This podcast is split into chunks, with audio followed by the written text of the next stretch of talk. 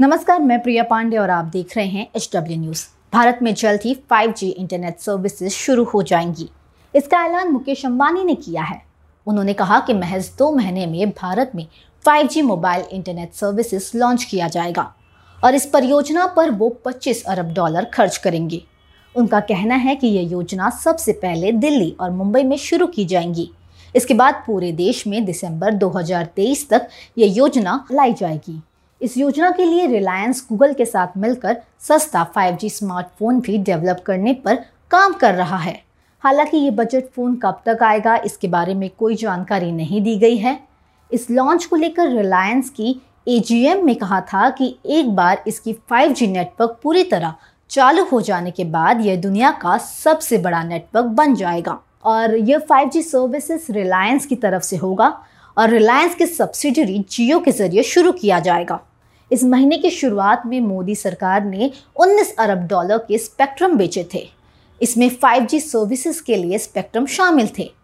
इसमें सबसे ज़्यादा स्पेक्ट्रम जियो ने ही खरीदे हैं। इसके बाद वोडाफोन भारतीय एयरटेल और इस क्षेत्र में नए खिलाड़ी अडानी डेटा नेटवर्क का नंबर भी शामिल है। ये तो रही जियो और 5G इंटरनेट सर्विसेज़ की बात। लेकिन मुद्दा ये उठता है कि इस 5G का लक्ष्य क्या है। हम इस बारे में भी आपको विस्तृत जानकारी देंगे, लेकिन उसके पहले आप अगर हमें YouTube पर देख रहे हैं तो हमें सब्सक्राइब ज़रूर करें। और अगर आप हमें फेसबुक पर देख रहे हैं तो हमें लाइक और फॉलो करें।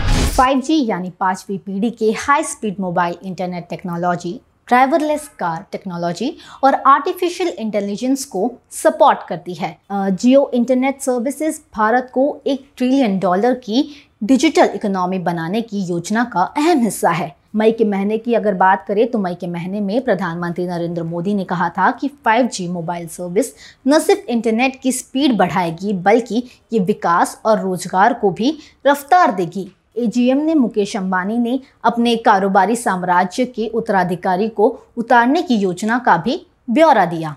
अंबानी ने पुष्टि की कि उनकी बेटी ईशा रिलायंस रिटेल वेंचर्स की अगुवाई करेंगी, जबकि छोटे बेटे अनंत न्यू एनर्जी बिज़नेस का काम दिखेंगे। ये तो रही लक्ष्य की बात। अब आपको बता दें कि इस साल जून के महीने में मुकेश अंबानी ने अपने बड़े बेटे अनंत को जियो का चेयरमैन बनाया था। ब्लूमबर्ग बिलियनर इंडेक्स के मुताबिक मुकेश अंबानी के पास इक्यानवे दशमलव नौ अरब डॉलर की संपत्ति है और वह दुनिया के ग्यारहवें सबसे अमीर शख्स हैं। अगर व्हाट्सएप की बात करें तो भारत में अनुमानता एक अरब 40 करोड़ की आबादी में 50 करोड़ लोग मेटा के मैसेंजर सर्विस प्लेटफॉर्म का इस्तेमाल करते हैं और अंबानी इस विशाल यूज़र बेस का इस्तेमाल अपने रिटेल बिज़नेस के लिए करना चाहते हैं। सतह की मेटा की प्रमुख मार्क जुकसबर्ग भारत में व्हाट्सएप बिज़नेस प्लेटफॉर्म को और बढ़ावा देने की कोशिश में लगे हैं। ये अपने प्लेटफॉर्म पर पिछले एक साल से भी अधिक समय से बिज़नेस करने का भी अनुमति दे रहे हैं। इस गठबंधन से रिलायंस अपने ऑनलाइन रिटेल बिज़नेस को और विस्तार देने में सफल हो सकता है। मेटा के लिए फ़ायदे की बात यह होगी कि उसे रिलायंस जैसी मार्केट लीडर का साथ मिल जाएगा। इसके ज़रिए ये अपनी सर्विस सभी व्हाट्सएप यूज़र्स तक पहुँचा सकेंगे। इससे व्हाट्सएप भारत में और मज़बूत हो जाएगा। फ़िलहाल इस इंफॉर्मेटिव वीडियो के लिए सिर्फ़ इतना ही। देश और दुनिया की अन्य खबरों के लिए देखते रहें एस न्यूज़